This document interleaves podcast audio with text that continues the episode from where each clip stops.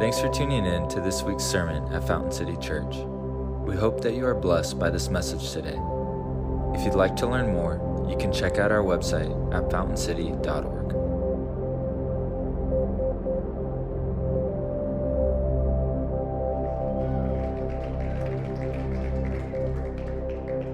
All right, good morning. How's everybody? Good, good to see you. Hey, if you're a guest with us, welcome. If it's your first time here, uh, we are a family of missional disciples, and we want to multiply locally and globally as we trust that the Holy Spirit is actually teaching us what it means to follow Jesus. Um, and so this morning, that's really important because I, I want to talk more um, to those of you who want to live on mission with Jesus. How many of you are in the room and you're like, I, I want to like move past the Sunday morning kind of thing into what it means to live and leverage and resource my entire life for this thing called the gospel. Is that good? And so, if you're a guest with us and you don't know the Lord, you're kind of kicking the tires and asking the Lord, uh, like, hey, show yourself to me. Um, this morning is going to be helpful, but it's probably not specifically aimed at you. It is going to be aimed at people who are like, man, I'm, I'm all in. I really want to walk this thing out. Uh, so I want to ask you to go ahead and turn to your Bibles to Math, uh, I'm sorry, 1 Corinthians 7 28. Um, not even close to Matthew. My name is Grant. If I haven't gotten a chance to meet you, I would love to do that before you leave today. Um, as we prepare for that, just a couple of things. Tomorrow night, uh, for those of you who are participating in Good Neighbor Tutoring, uh, we have an open house. Um, we're actually going to be hosting um, at Body of Christ Worship Center. Our volunteer team and their volunteer teams are joining together to collaborate in meeting the needs of our neighborhood and community, which is a really powerful thing. Um, and so, one of the things that I would ask for some of you who may be looking for opportunities to get involved with something, you're not, you got a Monday night free. Um, we actually need to beef up our cooking team for that. And here's the goal every Monday night, we're going to host kids in from Hannan Elementary, third graders, and we want to be able to feed them a meal many of whom would not have a meal or don't have the available resources to eat on those nights, and their families are kind of scrounging and trying to make things work. Um, this is one of the poorest schools in our city. It's a Title I school with the highest population of kids with diagnosed disabilities. Uh, if I can paint that picture for you. And so we believe this is a direct missional need in our city and a complete outworking of what the gospel does in us that we would love them well.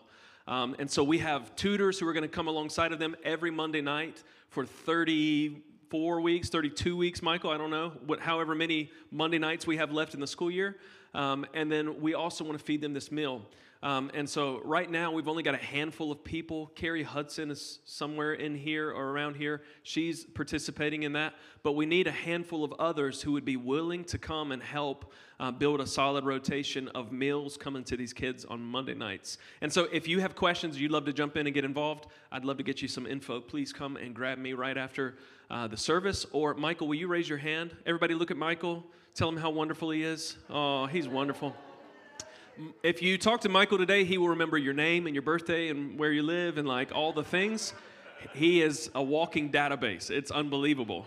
I think he's running for office. Um, and so for me to say that is something special because Chrissy accuses me of that. Um, and so go talk to Michael. He can give you some more details about how to get involved. Uh, lastly, last week we had 168 people in our building for our gathering, which is amazing. Yeah, that's fun.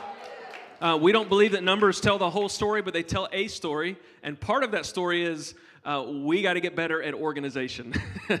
that was the story we heard last week. And so, um, one of the things we're doing is putting in parking, uh, a parking team to just help people find spaces when they come in on the weekends. And we also need some people who are um, security minded. Some of you guys who naturally move to the very back row of the room and you're in the corners checking all the perimeter, you know who you are. Um, I don't want to ask how many of you are carrying, that would freak me out. Um,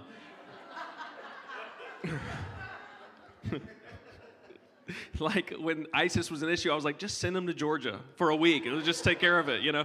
Um, what we want to do is we want to do better at organizing things and taking care of our body and our guests. Good. And so um, if you're here and you're like, man, I've got a heart for that, I'm kind of chilling, I could lend a hand, please come and talk to me. We'd love to get you moving. All right? All right, we're in week four on this series on marriage, and I just want to ask why in the world are we spending so much time talking about marriage? Obviously, there's value in us understanding God's design for marriage. How many of you have felt like the Lord's teaching you some things about biblical marriage that perhaps you weren't executing on or you didn't know? Anybody? Yeah, me too. Uh, and in the midst of this, Chrissy and I are still trying to figure out how to do marriage really well ourselves. And so I can teach you something that's maybe two dimensional or three dimensional by the Spirit on Sunday, but all of us have to fight for this thing and work for it. Amen? Like, you can't just phone in a good marriage. You don't rubber stamp a good marriage, you fight for a good marriage. And every single one of us has to learn that lesson. Um, but the reason that this is so specific to who we are as a body is that, um, as you guys know, if you've been with us for any length, our goal is not just to get you into the building on Sunday. Like, it's nice when there's a lot of faces in the room, but that's not the goal. The goal is that you would learn how to live on mission as an intentional disciple of Jesus and do it with the community of God. Our goal is to actually see you mobilizing and implementing the things that the Word of God is teaching you and the Spirit of God is teaching you. And that's going to go way past uh, cinder block walls and uh, praise services on Sunday morning. That's going to be something totally different. Um, and so, the, the area where I believe the Lord wants us to go in this is understanding that if we can talk about biblical marriage and you can grab a hold of that, and we can talk about biblical mission and you like get that and it gets in you, but somehow those two worlds don't collide, then we still have something that's really broken for most of our body. Because the majority of our body is still full of married people who are trying to figure out what it means to be faithful to God and to do that in the context of marriage. And that is wildly different than just being faithful to the mission of God in the context of singleness. It's a challenge in singleness, it is a challenge in marriage right? Because we have two humans now who are trying to figure out how to carry out their own will and trust the Lord and be faithful to what God is saying. And so we want to cause these worlds to collide. Um, I think as a pastor, one of the things that I've seen through the years is that one of the greatest deterrents to people being faithful to do what the Lord has called them to is being married to someone who isn't surrendered to the Lord, number one, or who isn't willing to partner with them on mission. Now, hear me. I, I'm not trying to be hard on anybody, but it is dynamically important that we understand that if we are called to be faithful to the Lord, me as a, as a husband and as an individual human, and as my wife is called to be faithful to the Lord as an individual and a human, when we come together, we can't go passive, one or both of us. We are both still called to be faithful to the Lord. And God has, He is teaching us how we are to walk this thing out. Um, when I was a kid, my mom used to always tell me, she's here, this is my beautiful mom. She looks uh, just like Mary Poppins. Um, she does, she's so lovely. Um, and she has the most sweet southern voice in the world. This is how I heard her my entire life. She's the sweetest. If you don't know her, you need to. Um, she'll hug you till you cry. That's her thing. Okay she would always tell us, boys, because she had three boys, she said, uh, boys, don't go searching for a girl. Run your race and what God has called you to. Man, I just realized how cool it is. That you, uh, sorry, that you shared this with me. Sorry, I'm a softie. Um, run your race and then look to the left and the right and see who's running alongside of you. There's, there's quite a difference of going on this search for the perfect person, and then once you bind them to your life, you realize that they're going left and you're going right. And the pull, the tear that that creates in us as Christ followers specifically, where God has called us out of the kingdom of the world into the kingdom of the Son that He loves. And the way that I walk this thing, that it, matters who I bind my life to. Are you with me? It's not small. Some of you are here today and you're like, I'm just barely figuring this out, Grant. This feels overwhelming. Hear me, God is so merciful and so gracious to teach you how to follow Him. But you can't follow Him by just continuing on in the same old ways. God's actually calling you to obedience to Christ. And doing that with a spouse becomes really, really important. Um, and so I want to talk to you about what it means to be married and on mission. Um, and I, we don't do titles usually, but um, this is Marriage on Mission. That's really what I want this working title to be today. Uh, Paul actually cites this kind of tension for us as a reason why you should hesitate before jumping into marriage. And this is what we're going to read in 1 Corinthians 7 28. And so I want to speak to those of you who are wrestling, like you desperately want to be married and you're in the room, and to those of you who are decidedly single and you know that you're living singleness on purpose, and for those of you who are married and struggling to work out all the pieces of this thing. Um, 1 Corinthians 7 28 tells us this But those who marry will face many troubles in this life, and I want to spare you this. Don't laugh so soon. We've only begun. What I mean, brothers and sisters, is that the time is short. From now on, those who have wives should live as if they do not. Those who mourn as if they did not. Those who are happy as if they were not. Those who buy something as if it weren't theirs to keep. Those who use the things of the world as if not engrossed in them. For this world in its present form is passing away. And I would like you to be free from concern. An unmarried man is concerned about the Lord's affairs, how he can please the Lord. But a married man is concerned about the affairs of this world, how he can please his wife, and his interests are divided. Now, now listen, the, the time when Paul is writing this, the church is literally being murdered all around him.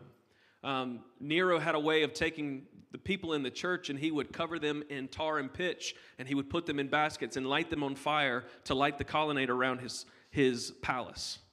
They would take Christians and stitch them up into the skins of animals and put them um, out in front of lions so that they would be consumed. This was the context of this letter. And I'm afraid that as much as that brought a clarity to vision and mission for the early church, um, the freedoms that we enjoy have also brought a sleepiness and an apathy to this church and to the church in the West.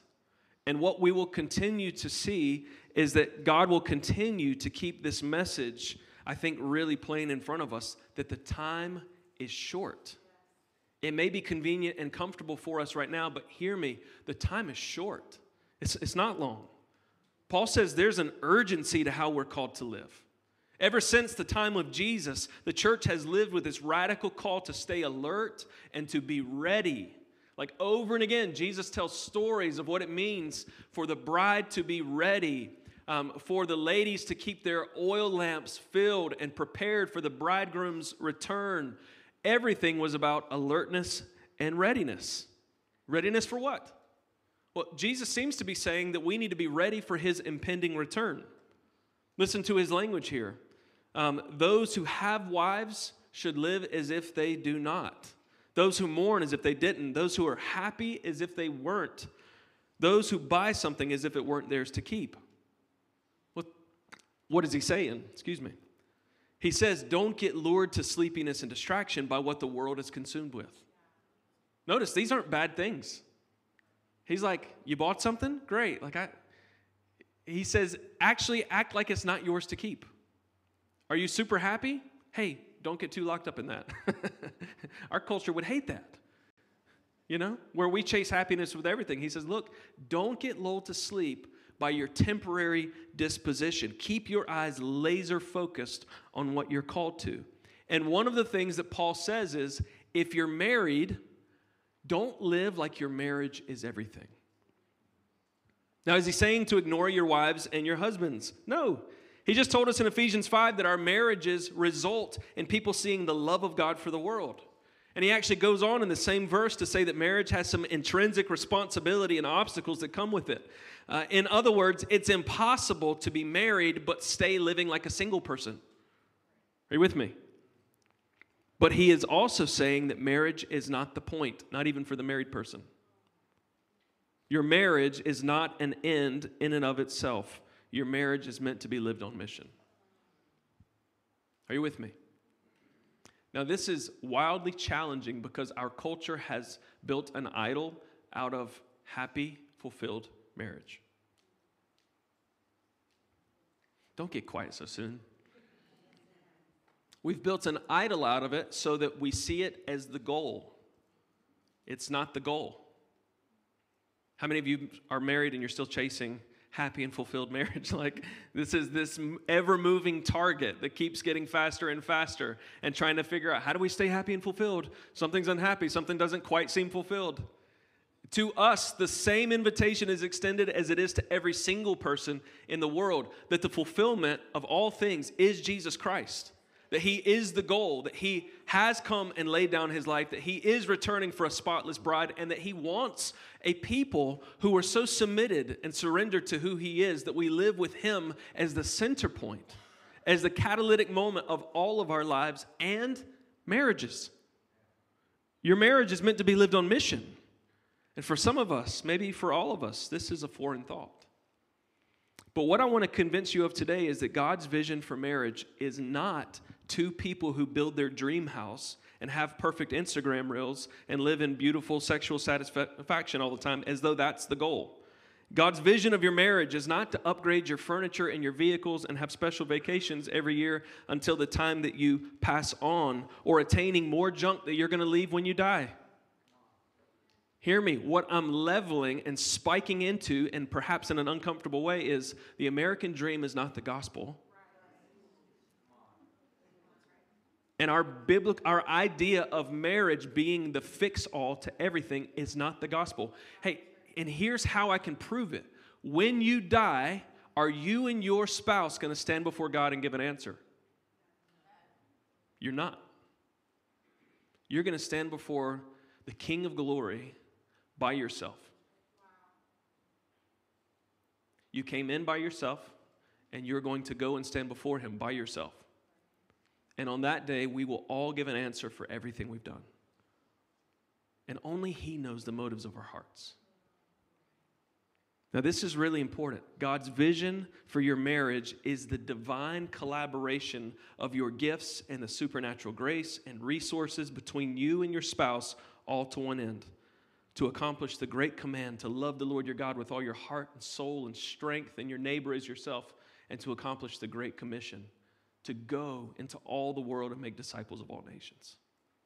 Your marriage is meant to be this divine collaboration of your gifts and your supernatural graces and the resources that God has entrusted to you for the sake of loving Him and others in every way you can and to lay your lives down so that others may come to the knowledge of who Jesus is.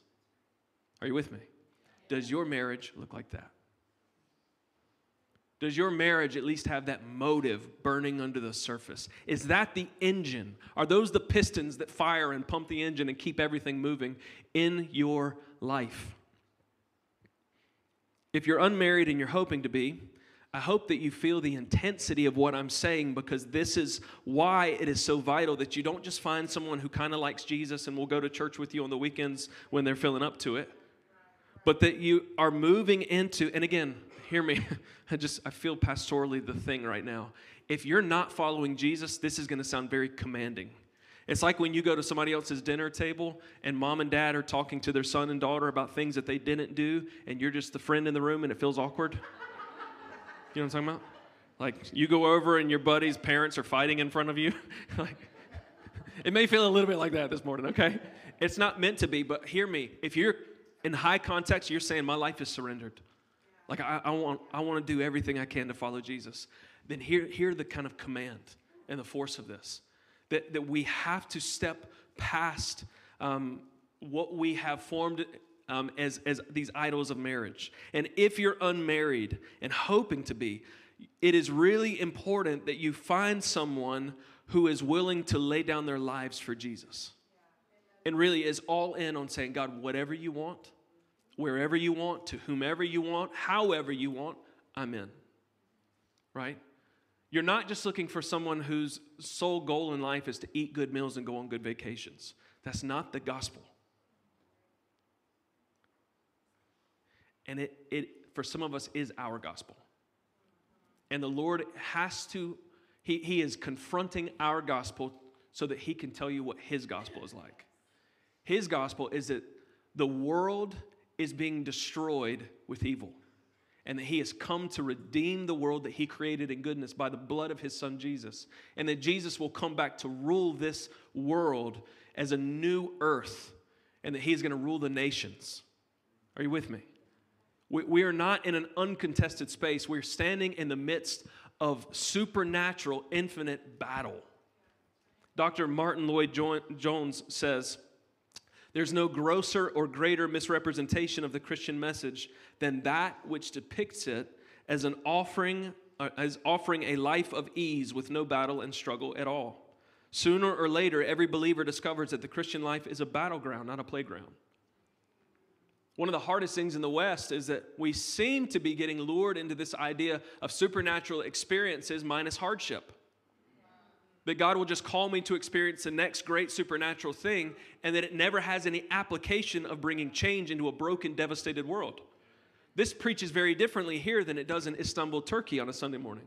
This preaches very different here than it would in the middle of North Korea. Are you with me? So, our, our vision of the gospel has to take on a different shape. And marriages, we've got to be ready for that. We've got to be ready. For some of you, you won't work on your marriage because you don't see the point outside of your marriage. Look at it. He's actually calling you to be a radical witness to who Christ is, both in word and in deed. So it, it demands things from us. See, the call of the gospel is that you will take what you have received and tell everyone, everywhere, precisely what that means. You are an ambassador. And the one job of an ambassador is to tell those who are sent, uh, or who you are sent to, the message that you were given. Hear me. You, you may have a seed of faith today. God calls you an ambassador to go and share it. Some of you are carrying testimonies of his faithfulness. God's calling you to be an ambassador and to go and to share it. Share those words, share those messages, share how God has pierced your heart and transformed your life. You're an ambassador. And it's important that you find someone that shares common values and a common vision for what life with Jesus looks like. Singles, it's important that you find someone who shares that common sense. Now, I don't mean that you're incompatible if you don't hear the exact same word of the Lord. Hear me, all right? Or if you don't have the same dream about a nation or a vocation, like you don't have to be, a, you know, a Siamese twin to your this person you're called to. You don't need to be connected in every single way like that. I mean that you need to share a common approach to how to put to work what God has commanded. A common approach. You have to learn that someone else is running the same kind of race, in my mom's language, right? Now, here, can I just give you a caveat? Some of you in this room feel called to vocational ministry, pastoring, teaching, pioneer missions work. Can I just like upgrade the stakes a little bit? If you're headed into that line of work, you need to be even more careful who you date and marry.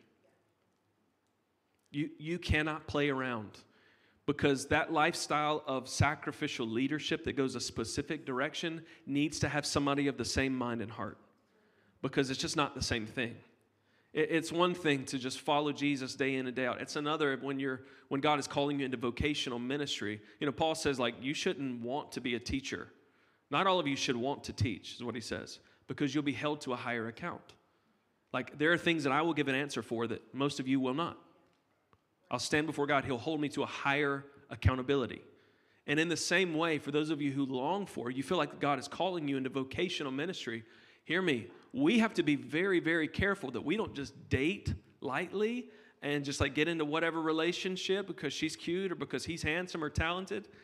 I don't care how talented or cute they are. If you're not walking with the same conviction and if you don't see the fruit of a life that is surrendered to Jesus, run away. Run, run fast. Put on your best shoes, tie them tight, drink a body armor, and run. You know what I'm saying? It may seem like a good idea at the moment, but when you're 10 and 12 and 15 and 20 and 30 years in, and the cloth continues to tear left and right because you're called to this and they're going this way, that's a real problem. Now, hear me God is gracious and He's merciful and He can work even in our mess. Amen? Like he really can redeem everything, everything. But that doesn't mean you phone that stuff in.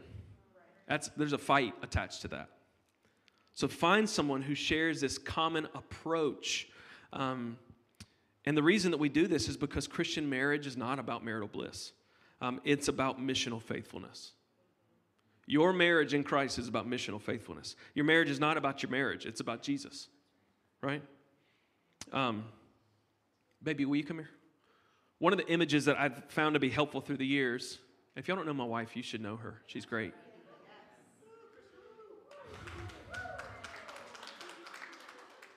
You didn't want your phone in your pocket? Okay. Yeah. Women's pants normally don't have pockets. Just thing? All right, they do today. So this is Chrissy. When Chrissy and I first got together, we were infatuated. How many of you went through that stage? It's like, there's nothing else that exists but this, this human. We did stupid things. We would stay up till 2 a.m. talking, like most nights. And just, we would sit on her driveway and we would like have handstand competitions because we were super competitive with each other. And just, that's how we flirted. We were weird. Uh, and, and we would just talk and talk and talk. And in, in that stage of life, mar- our relationship looked like this. In the first couple years of marriage, it was just this. It was like, how do I just stay connected to this woman, her beautiful brown eyes? I just want to focus on her the rest of my life. It's just me and her. Here's the problem that is sweet and good for a season, but God has called us to this. There's a very real difference in you living your marriage to stay intimately connected, like that this is the only thing I've got going, to finding someone who can be a battle buddy and go shoulder to shoulder with me and fight through the darkness. Are you with me? Do you see the difference? All right, thank you, baby. Y'all give it up.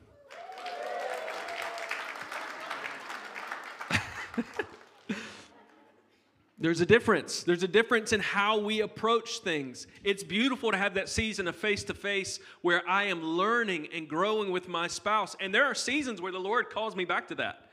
He goes, Hey, you've, you've been mission ready for a while. You need to turn around and stare at your wife for a minute. And you guys have to build something here. But hear me the vast majority of our marriage has not looked like face to face.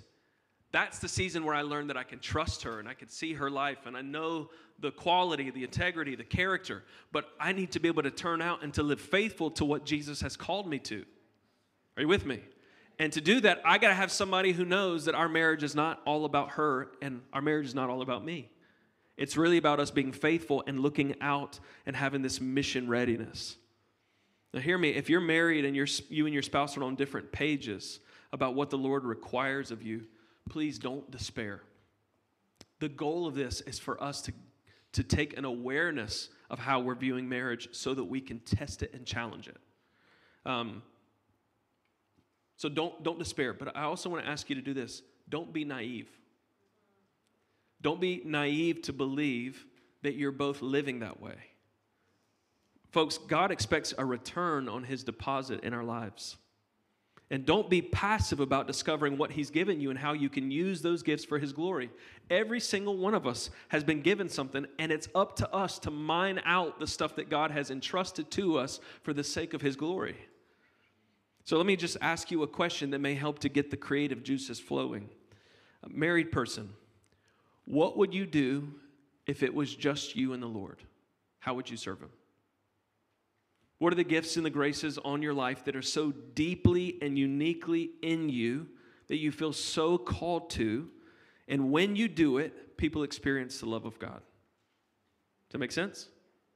Now, I want you to stop and ask yourself that, particularly those of you who are married, because it's really easy to go to sleep on those things that God has called us to. And here's what I want you to see that that stuff doesn't just go away when you get married that the things that God gives to you in Christ, like some of you have made these decisions to follow Jesus, He's taken a portion of His grace and His gift and He's put it on your life, right? Like, it's one of the most beautiful things that I've seen. Uh, Ephesians chapter 4, verse 7 says, But to each one of us grace has been given as Christ apportioned it. Listen to that. To each one of us, grace has been given. There's not a single one of you who are in Christ and are giftless. Some of you come into the body and you're like, well, I don't have that gift. I guess I got no gift. No. You can't be in Christ and not have gifts. In Christ are all the gifts. And so if you belong to Jesus, he has vested his grace into your life. Your giftings. Ephesians 2:10 goes on to say for we are God's handiwork. We're created in Christ Jesus to do good works which God has prepared in advance for us to do. So God has given you grace which is a part of his personality, his strength, his presence, his anointing. And He has given you specific things that He has planned out for you to do that no one else is meant to do. Troy, there's some stuff that's only for you to do that Christ has prepared in advance before you were born. It's just for you. Jacob, just for you. Like the Lord has planned some specific things that are just for you, and He's given you grace that matches that thing so you can walk it out. This is the call of the gospel. And it's one of the coolest things that when you and I understand our unique calling and our unique grace, that those things don't disappear when we say, I do. Does it change? No. Does it go away? No. But it does become part of a greater collective grace. Now, I got to see this really beautifully. Uh, Andrew and Ellen Chalmers are in the back. And when I got to be a part of their wedding, which is really beautiful, had you met Andrew or Ellen before they got married, what you would have experienced was two people who were fully and completely devoted to Jesus. Very independent, both of them. Hard headed in all the right ways. Yeah? It was such a fun process to watch. Two billy goats getting married, you know? Like supernatural billy goats. Uh, but here's, here's what I experienced in watching them and watching many of you is two people who understood that their lives were fully surrendered to Jesus, full of gift and grace and resource. And then when they came together, that didn't diminish, it got exponentially bigger and louder. It took on a different kind of dimension. It was like a life of its own had exploded. So it wasn't this like half person and this half person. It was two whole people who came together in Christ, and something exponential happened. You know, I think the way that I described it was like two unicorns found each other in the woods. You're like, it's hard to find unicorns. I found two, and they're here. That is how your marriage is meant to work. You know, when Chrissy and I got married, we try to speak very honestly about this because many of you have gone through painful seasons, or you may be in a painful season. Uh, we had two families and bloodlines and gift sets that came together. And to be honest, the callings and gift sets weren't easy or even a great match at the beginning. Like we really loved each other, but we were a funky little match.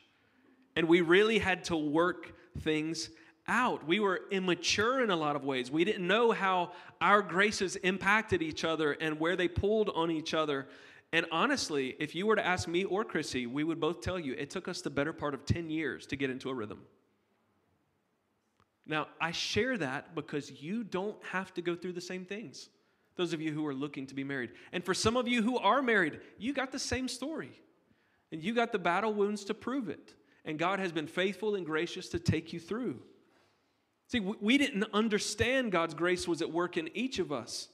And when you're married, you have to work out how to be faithful to what the Lord has given you to do and learn to make space for and celebrate and encourage the gift in your spouse. And at first, this may feel like you're living these two separate things, but in time, just like all of marriage, you learn how to make this thing unite.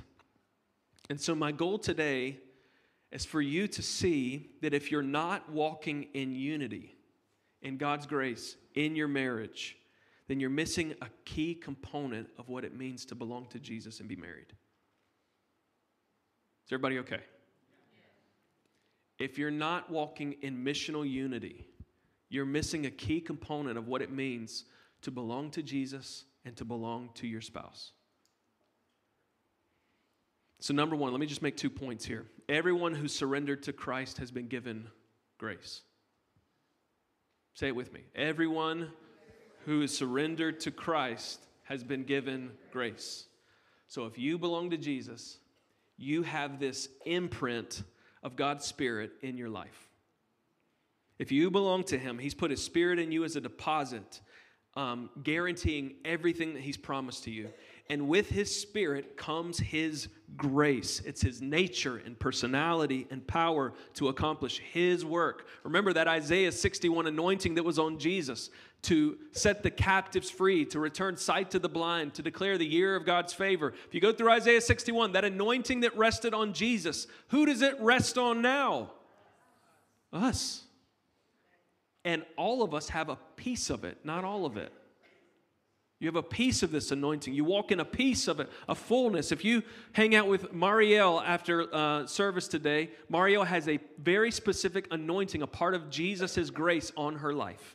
If you go hang out with my mom and dad after the service, you're going to realize they have a very specific piece or anointing, a part of the anointing of Jesus to accomplish this Isaiah 61 task of redeeming all things. If you hang out with JD and Rachel, you're going to find a very specific piece of this anointing. But every single one of us has that. There's not a single one of you. You, you. you may be down on yourself and feeling like, I don't have what I need. You do. The Lord has given you grace. He's given you grace. He's given you His grace. He hasn't left you without. He hasn't asked you to do something you're incapable of. He's told you that He will empower you and equip you to do all that He's called you to. Every one of us has this work of grace inside of us. And so the first thing that we have to do is say, God, what is it that you have given to me? And for some of you, that may be a very frustrating process because you're trying to like nail it down and it's got to look perfectly clean and simple. And most often, we discover the grace that's on our life by serving to meet needs around us. Hear me? And figuring out what you hate. it's the trial and effort, uh, our trial and error method. Okay? It's what are the needs around me that I can meet with the love of God? It could be somebody in your neighborhood or next door. It could be fixing a meal for kids on Monday nights. It, and, and like doing something faithfully and discovering what fits and brings you joy and what doesn't. You know, one of the great discoveries, I was talking to my, my dad one day, and he said, um, You know, that word grace shares the same Greek root word as gift and joy. It's the same thing. And, and the image for us here is that when you walk in the grace of God on your life, then it will be a gift to others around you and it will produce joy in you. What is the grace on you? What is the place where when you begin to serve others' lives, it produces joy in you? Like it's not even about you. You pour yourself out and you get the reward of joy. That's a beautiful way to discover it. God's given you grace. Secondly, every Christian marriage has to work to unify around each other's grace. Have you guys ever heard two instruments that come together uh, and they play out of syncopation and out of rhythm and out of the same key? Anybody? Yeah, that's. You guys are experts at it. Okay, me too. Um, I'm like that on Sunday morning. That's why I sit up front. I sing into this abyss right here. The band catches it, but not all of you. Why? Because I'm going to sing loud and off key. Those two things together. It's a beautiful marriage. Some of you know what I'm talking about. There, there is something about understanding that, um, that when we are walking in dissonance, when two things are disconnected, we've got to work to get them to come together and unify. That sound of two separate notes, two separate keys, things that are out of rhythm, it is so excruciating and annoying and unpleasant. And hear me, when two strong people come together, oftentimes we think, man, this is going to be a powerful thing. Yeah, if they get on the same page. But if you get two strong people that come together, it's like turning the volume up on two instruments playing two separate songs at the same time. It's terrible. It grates your ears and annoys your soul. And some of you have been called to go and do incredibly detrimental things across the earth.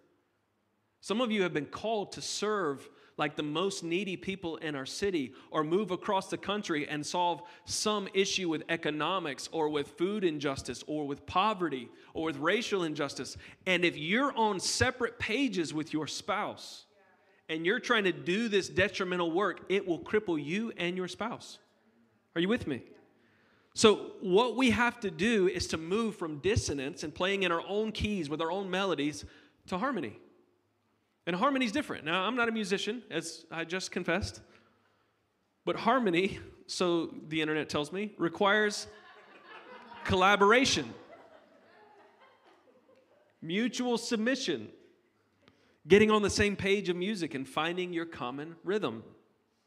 So when you hear a band or singers that harmonize, have you ever, if you just take a little um, sideline tour on YouTube and find like a cappella groups, the thing that makes an a cappella group so beautiful is that they have learned how to play their specific part, to yield to their mates, and to actually cause each other to shine. Each person knows when to push and when to pull back, when to give extra volume and when to turn it down. And when you hear them harmonize, they can flow with each other because they know where the other person is about to move and what they're going to do next before they do it. And they can complement one another and yield to each other and cause the other to shine. Now, that takes a lot of work. That takes a lot of work. And we need that in every component in marriage. But perhaps most of all, in how we remain faithful to God's call. So, how do we do that? Those of you who are married in the room, how do we do that? How do we take an intentional approach to learning how to harmonize? Uh, first off, we got to practice curiosity to uncover and celebrate God's gift in our spouse. Be intentional. Practice curiosity. You know, we talked last week about uh, washing our wives with the water through the word. One of the beautiful things that comes in that process is calling out the gift of God on our spouse's life. Like, because there are moments where I doubt myself. There are moments where I'm really hard on myself, where I have uncertainty or insecurity. And in those moments, Chrissy is empowered from on high to tell me who I am and what the grace is on my life, and it changes things, right? And vice versa. I'm called to clothe her and empower her with this gift and this grace that God has given to her. Maybe you and your spouse aren't playing the same tune. Maybe you're here today and you feel dissonance, like you're always thinking this way and they're always thinking that way. But what tune are they playing? Like, stop and instead of us, because if you're married, you know the, the drill, we can move to criticism really fast when we're on the same page because we feel uncertain and insecure, right? Real talk. And instead, we need to stop and say, hey, why, what tune are they playing? Why, why does my wife think like this? Why is her mind wired to go this direction all the time? And how do I call out the good stuff that God is doing in her? How can I say, hey, there's some grace in there? I got to find it. Because right now, all I see is dirt, but there's gold under the surface. How do I dig in, mine in, and say, God, what is the grace that's on his or her life? Some of you have just determined that this is a place where we're different and you have permission to stay annoyed at your spouse. And the Lord wants you to get it through your hard skull. I'm talking to myself.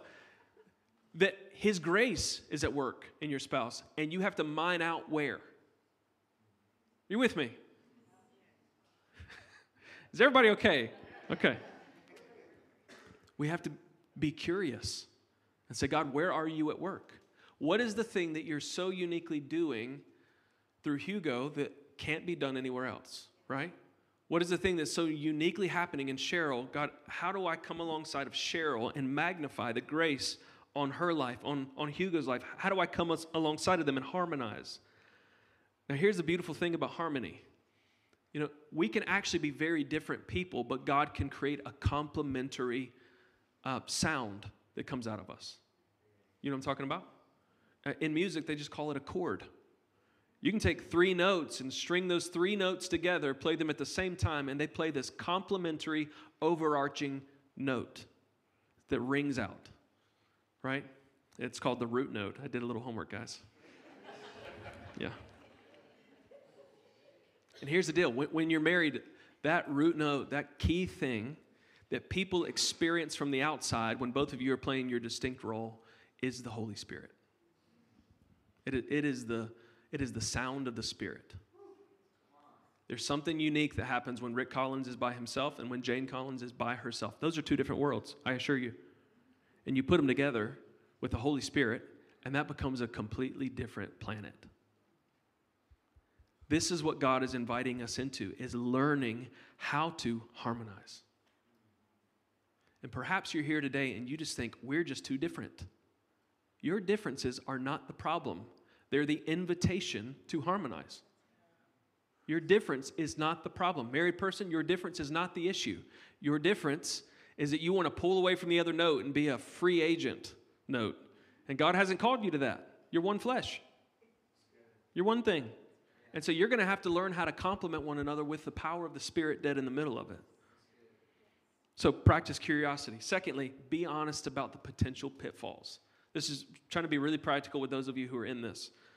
Be honest about potential pitfalls. Where does your strength and personality overpower your spouses? Like, where do you overwhelm them to where it doesn't leave space for what God has put in them? You hear me? Now, this is really, really important. How do we yield to each other and make room for one another to shine? Uh, when Christy and I got married, one of the things that I discovered, I was already in full time ministry. And so she married, and I'm from a ministry family, which means I could go at 90 miles an hour, 100 miles an hour in a specific way with a specific grace that probably felt like she grabbed a moving train with middle schoolers, which was like abuse. You know what I mean? Like, I'm just honest. It was rough. And us trying to figure out how these worlds came together. I took up too much oxygen. Hear me. My grace was taking up too much space, and there wasn't any breathing room for Chrissy. Now, we had to figure that out, and some, some of you families have had to figure that out. But here's the goal we have to be honest about the pitfalls and how we make space for the grace that's on one another's lives. So, how do I yield to my spouse in a way that makes room for her to shine? And this takes a lot of communication and being healthy enough to have your preconceived notions about how your marriage works challenged. Make sense? Because if you come from a certain mindset, you perhaps think that your spouse is just there meant to just support your vision, your dream, your goal, your grace, and not that they have an individual goal, dream, grace in them. And we will both give an answer to Jesus. Does that make sense? So we, we got to learn how to make space and be honest about potential pitfalls. Thirdly, make it really practical. Once you have determined, man, this is the grace that I feel like the Lord has put on me, like I've, um, like you have a passion that will not go away or a drive that you have to do something for the kingdom. It brings joy to the heart of God and to you and to people around you when you do it. Then, when you're talking through that with your spouse, it's one thing to pitch a high vision, it's another to make a plan. You know what I'm saying? So it's like um, at church, I'm really great at saying, hey, I got all these ideas.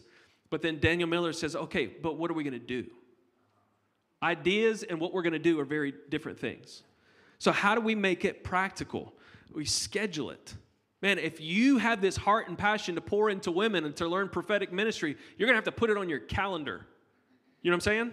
Like it's going to be scheduled and you're going to show up week in and week out and actually get the thing done. You're going to budget it. Maybe there's actually money attached to this and it's going to affect your bottom line as a family. Grace will affect your budget, grace will affect your schedule. Many of you aren't growing in Jesus because you're just too busy. And you got more money to go out to eat than you do to pour into the thing that God's called you to.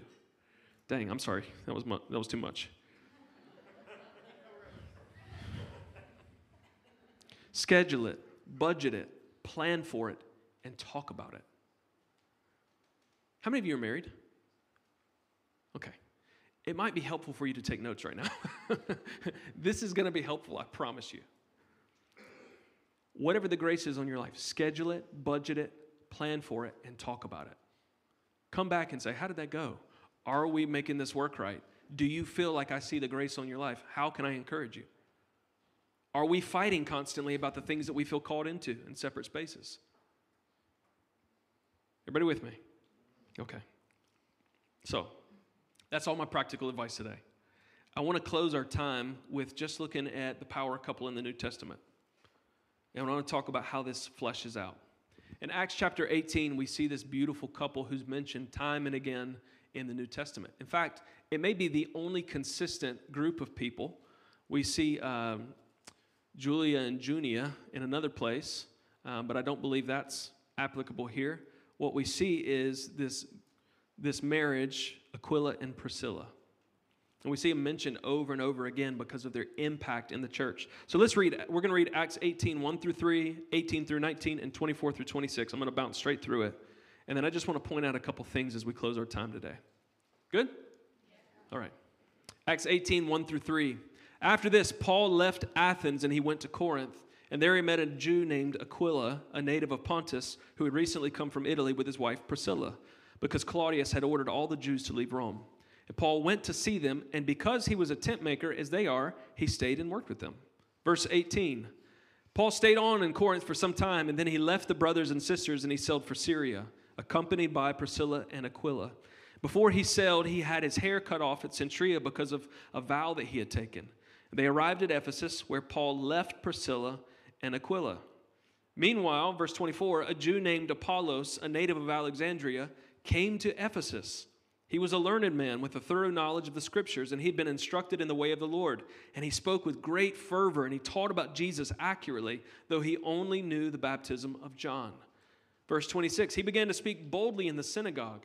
And when Priscilla and Aquila heard him, they invited him to their home, and they explained to him the way of God more adequately. So look at that.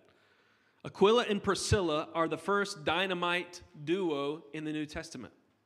They're this couple that we encounter in Acts 18 because Paul actually goes to stay with them in Corinth. Now, it's important to see how they're introduced to us They're believers who opened their lives and their home to Paul, who was traveling alone at the time. They used the gift of hospitality. Now, look at that. This couple who is so dynamite is introduced because they have this gift of hosting. They just say, Man, Paul's this really talented guy. The Lord is using him. We actually want to inconvenience ourselves and use our time and energy and resources to make space for this guy to come into our lives. But it also tells us they're not just hospitable, they're also all in on following Jesus. How do we know? Because in verses 18 and 19, when Paul says, I really feel like the Spirit of God is leading me to Ephesus, they close up their house, they pack up their business, and they go to Ephesus. And they stay there for months and months and months. What kind of intentionality and missionality does it take to close up your house and your business to go and be a part of what the kingdom is doing somewhere else? Some of you in here, your hearts are burning to be a part of that kind of gospel movement.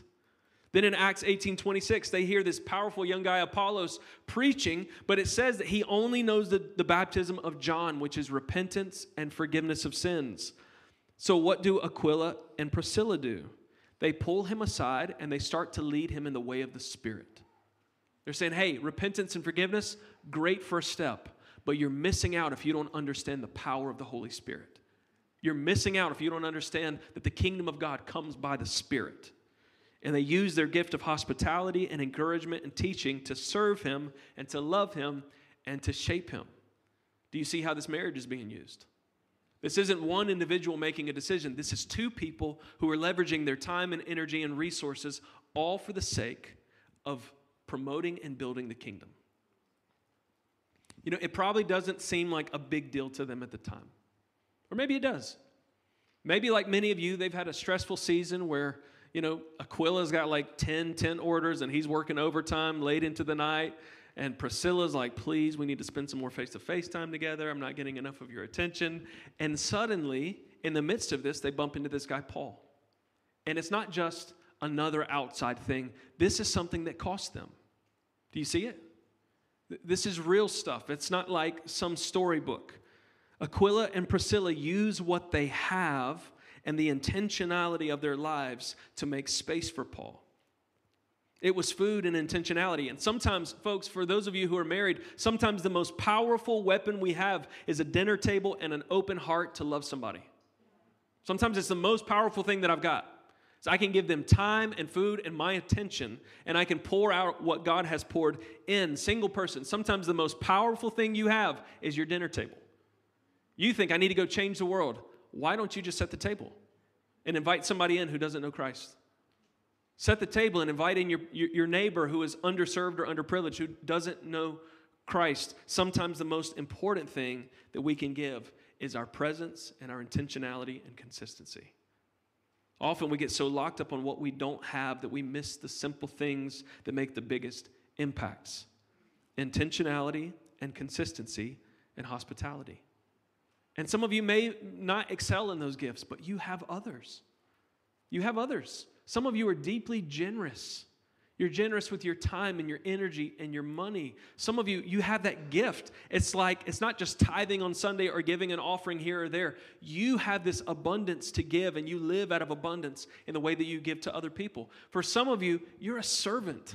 Like anytime there's a thing to do, you just say, I need to prioritize that and show up for that. I won't call Actually, I will. Joseph has been one of those stellar people who just says yes. If there's a need, he just shows up and gives his yes to that thing.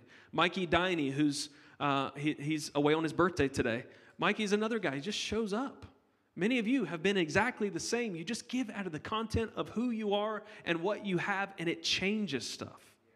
It changes things. Josh Love and Johannes, like you guys, Chris Selly, you guys are stellar. You set a foundation just by using the grace that's on your life. And so often we get so locked up in what we don't have. If I just had more time, if I had more money, what do you have?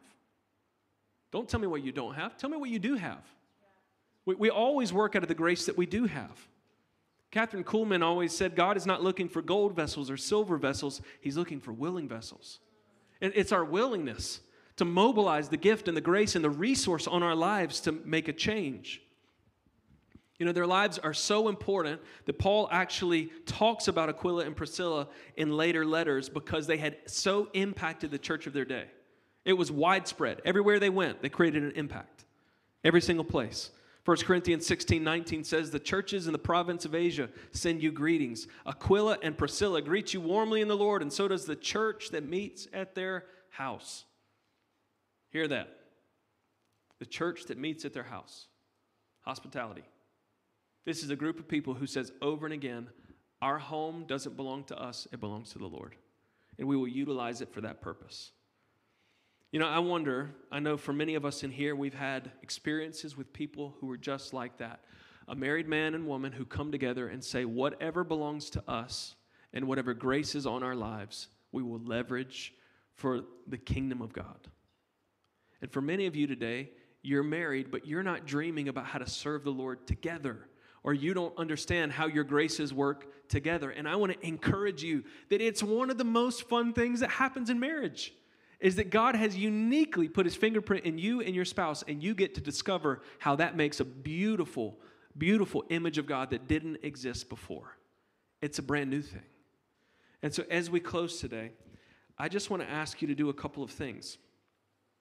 I want to encourage you to begin dreaming with the Spirit about how the Lord wants to use your marriage to create kingdom impact. let me remind you Biblical marriage is not about marital bliss. Biblical marriage is about missional faithfulness. We are doing this thing with a partner because I can be more responsive and obedient to Christ with her than I could have been without her. And that's not true for all of us, but for me it was and is. And every single one of us has to give an answer for that. Perhaps today you're at odds with your spouse, you're not on the same page, and you need to just start by saying, Lord, what is the grace you've put on his or her life? Not like, Lord, change her heart, right? You know those prayers you start with? Change his heart, Lord. Lord, change my heart. How can I see my spouse like you see my spouse? What do you see that I don't see? And how can I encourage her? How can I uplift her? How can I make her shine? And as we do that, we start to get God's vision. So let me just pose this to you. If you're taking any notes, what gifts has God given you that you can bring glory to his name with? What gifts has the Lord given to you uniquely that, the, that you can use to bring glory to his name? And secondly, what are the gifts and graces on your spouse's life that he or she can use to bring glory to God's name? And how do you make space for both? It's very simple, but it might be really helpful for us to ask. You know, as I look around, um, I'm reminded of the number of people who have been these catalytic couples in my life. Um, you know, I talked about my, my parents. My parents have always set a foundation that we're always living on mission. I remember as a kid, it was kind of disconcerting because it was always like, the second that the Lord tells us to go, we're gone. And so as a kid, we are always like, all right, we're leaving any minute now, you know? so we kind of lived with that mindset. But what it did was it built in this missionality that where we lived and what we were doing at the moment wasn't the biggest goal. It was being faithful to the Lord, whatever He says. And for some of you, you have dug your heels in to an existence just to build your little kingdom here. And the Lord is saying, I want to invite you to dream with me about what your marriage is meant to accomplish to cut off all the tethers and the things about your little kingdom and marital bliss, and to instead set your attention back on Jesus and hear his invitation to be a part of this radical journey to follow him, to spread the kingdom of God all over the earth. This is the most beautiful invitation. It is a life full of adventure when you say yes to Jesus together and you discover how each one of us plays a part. Amen? All right. Why don't you stand to your feet?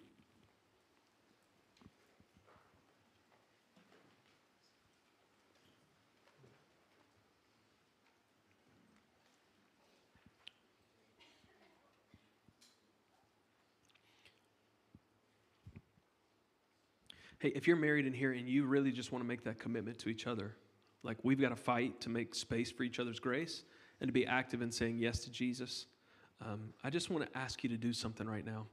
Even though I use the uh, face to face, shoulder to shoulder image, why don't you just take your spouse's hands and turn face to face?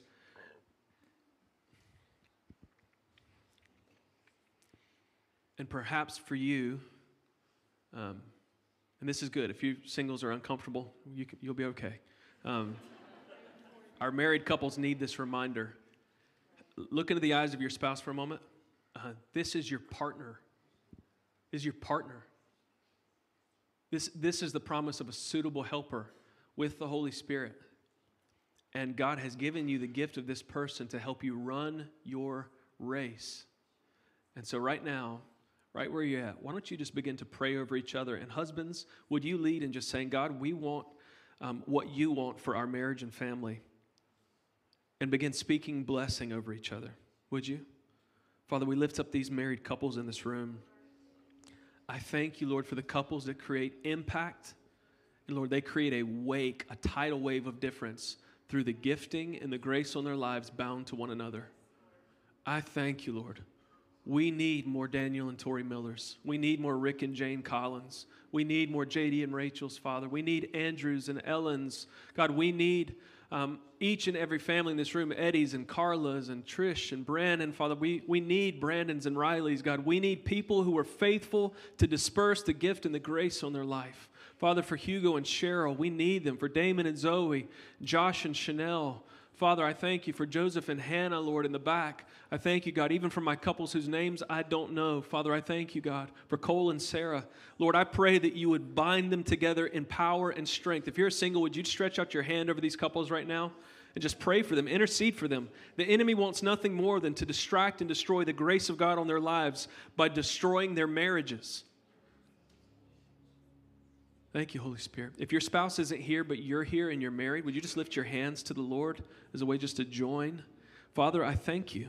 Lord, we do battle right now for our married couples. I pray that you would expose the gift and the grace on every life. God, for those who don't know, they don't know what they're called to, they don't know the gifts that they walk in or operate in. Lord, I thank you that you're uncovering your work, Holy Spirit, your work, your grace in their lives. We thank you, Lord. But to each one of us, grace has been given as Christ apportioned it.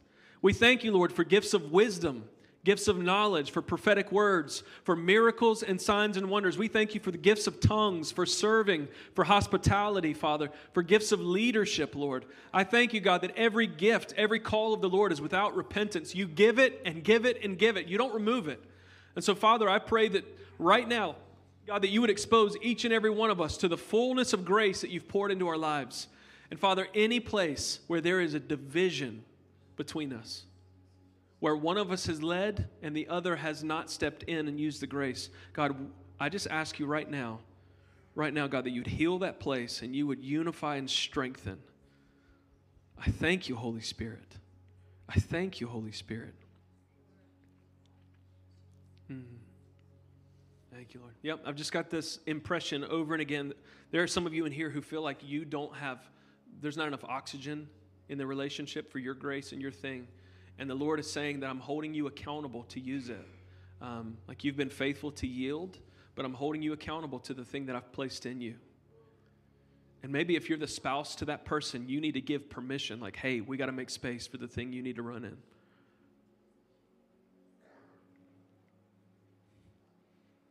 Holy Spirit, would you heal us? Lord, our hearts are bruised in so many places. Would you heal us?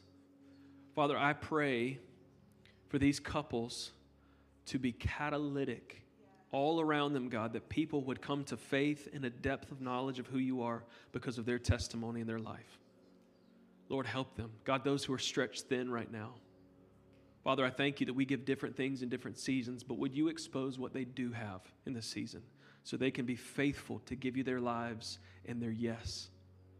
Be with them, King Jesus be with them.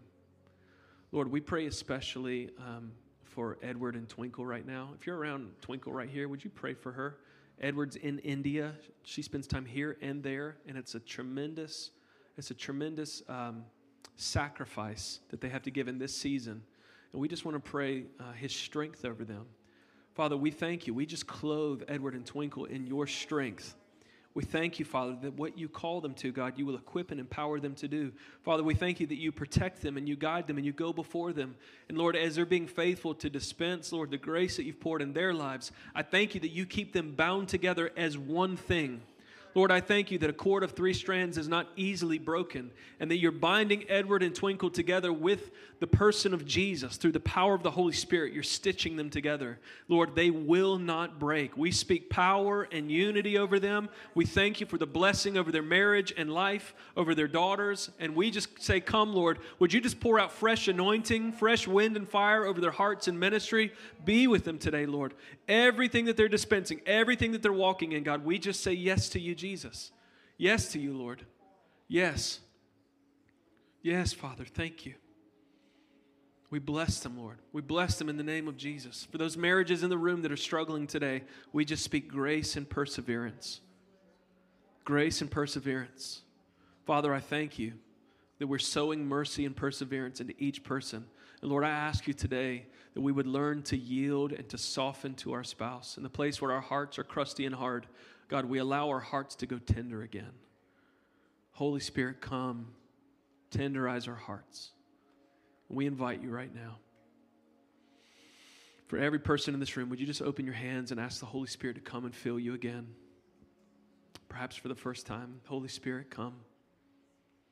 You are the promise, the gift of the Father, spoken to us by every prophetic voice, commanded by Jesus, who stands at the right hand of the Father, pouring out the Holy Spirit liberally on us as sons and daughters.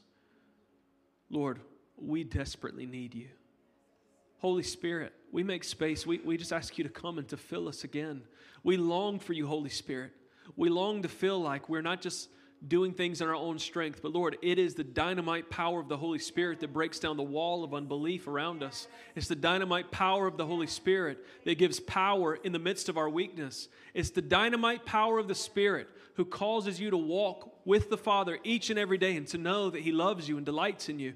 And it's the power of the Spirit that uniquely gifts you to do all that He's called you to do. Father, I pray, God, that you would, that you would um, breathe new gifts into your body. You said we can ask. We ask for new gifts and graces in this body. I thank you for the gift of faith that you're pouring into us. I thank you, Holy Spirit. I thank you for the gift of faith that I've seen in your people. I thank you, God, for the gift of wisdom in your people and the gift of knowledge and prophecy. Lord, we pray, God, that you would give gifts of discernment to your body today. Lord, that we would be discerning, Father, between spirits. We can know when it's of the Lord and when it's not. We can see. Lord, I thank you that you're giving the gift of spiritual sight to some people, that they see more than they ought to, but it's a gift, Father, because you're bringing them into friendship and you're trusting them with your knowledge, Lord. Thank you, Holy Spirit. God, I thank you for healthy prophecy that flourishes in this house. Healthy prophecy, Father, that is rooted in the body, that serves the nature of the Spirit. I thank you, Holy Spirit. Lord, I thank you for the gift of generosity. Lord, that there are men and women in this room who are going to operate in supernatural generosity. Holy Spirit, we give you thanks. Uh, even now, some of you thought, man, uh, that gift of generosity only comes when you have a lot. It doesn't. That's the lie. The gift of generosity is cultivated right where you are with what you have. And the Lord says, Give.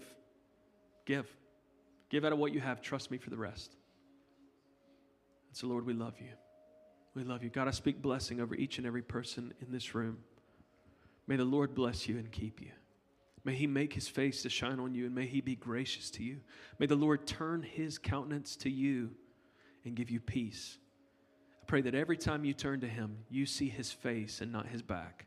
And that you know that the God of all creation has put His Spirit inside of you as His sons and His daughters. Be with us now in the name of Jesus. Amen. Amen. Love you guys.